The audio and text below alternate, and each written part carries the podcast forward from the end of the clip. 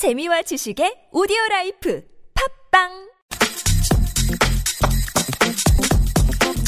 뇌물 공여죄 등의 혐의로 기소된 이재용 삼성전자 부회장 사건이 새 재판부에 재배당됐습니다. 이 재판을 맡았던 이영훈 부장판사의 장인이 최순실 씨의 후견인이라는 의혹이 불거진 지 이틀 만인데요. 자, 이재용 부회장 사건을 심리하는 재판부가 변경된 건 이번이 벌써 두 번째입니다. 자, 어떻게 된 상황인지 정리를 해보죠. 이 판사 출신 조현옥 변호사 연결합니다. 여보세요.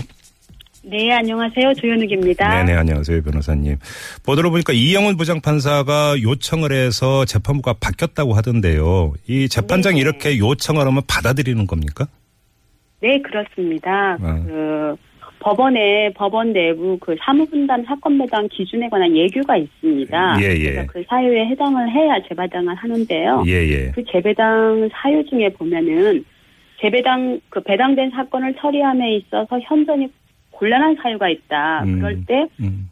뭐 법원장이 직권으로 하는 게 아니라 반드시 재판장이 스스로 그 사유를 기재해서 서면으로 재배당 요청을 해야 되는데요. 네. 이번에 그 이영훈 부장판사가 재배당 요청을 했고 음. 원래 그 안민석 의원이 라디오 방송에서 처음에 네네.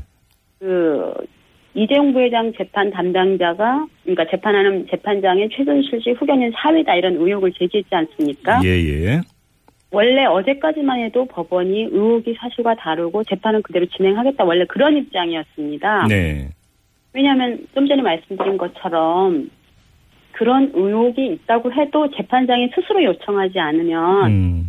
그 사건 배당 권한을 가지고 있는 뭐 법원장님이라든지 이런 분이 배당할 수가 없거든요. 배당을 바꾼다면 그 자체가 네. 오히려 재판의 신속성을 회하고 음. 또 사건이 뭐 정확하게 진실이 뭔지 확인되기도 전에 계속 의혹이 제기될 때마다 재판부를 바꾸면 오히려 재판부 그 교체를 악용하는 사람이 생겨날 수도 있기 때문에 예.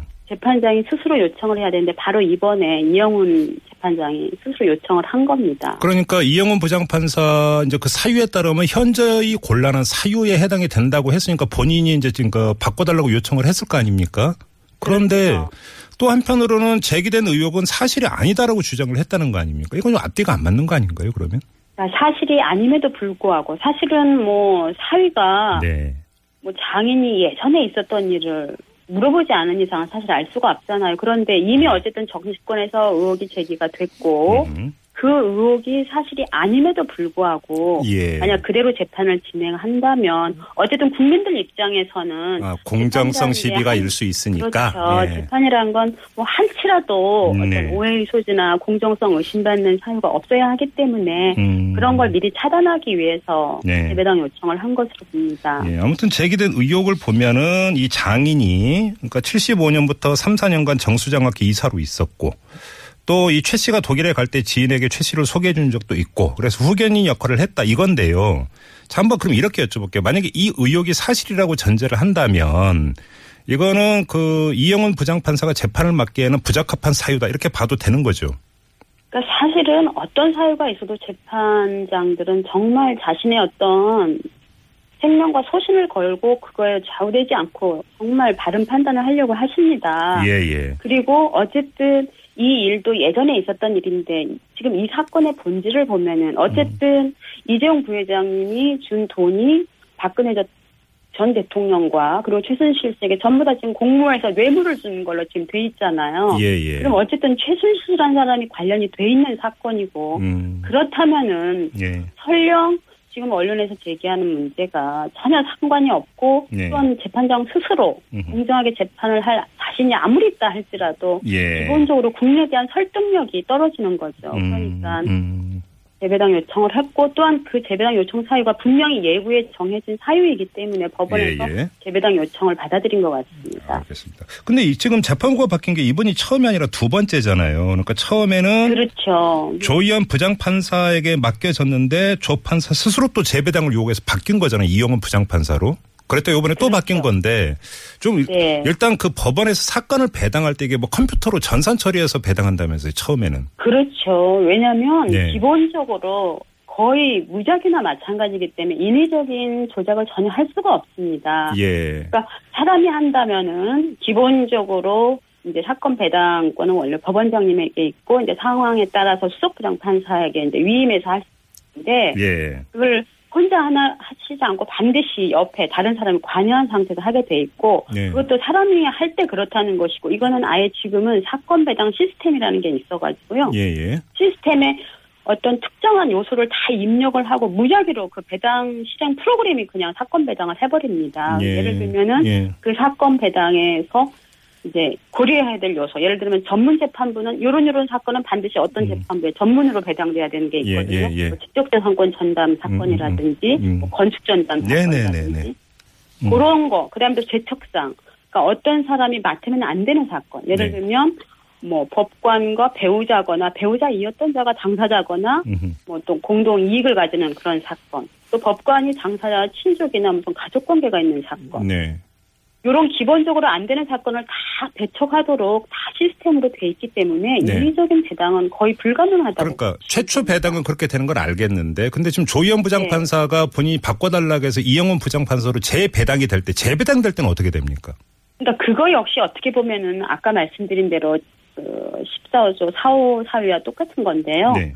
예전에 이재용 삼성 부회장에 대한 영장 청구를 어쨌든 조희연 부장판사 기각했지 않습니까? 그랬죠. 예.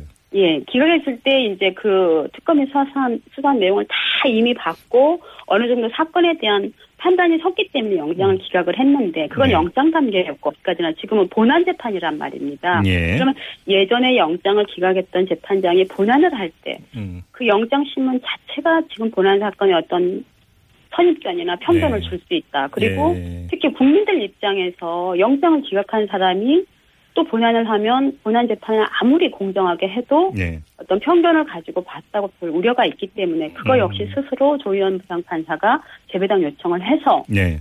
재배당이 된 그러니까 재배당 요청을 했고 그래서 이- 그러니까 이영훈 부장판사로 넘어왔는데 이 네. 재배당이 될 때는 또 컴퓨터 배당입니까 아니면 법원장이 이렇게 그 조정을 하는 아, 겁니까? 그거는 컴퓨터 배당이 아닙니다. 재배당 때는 재배당 사유가 다 있습니다. 예. 음, 그러면 이때는 예를 들면 흥미로운 재배당 사유는 또 뭐 어떤 게 있냐면은요. 예, 예.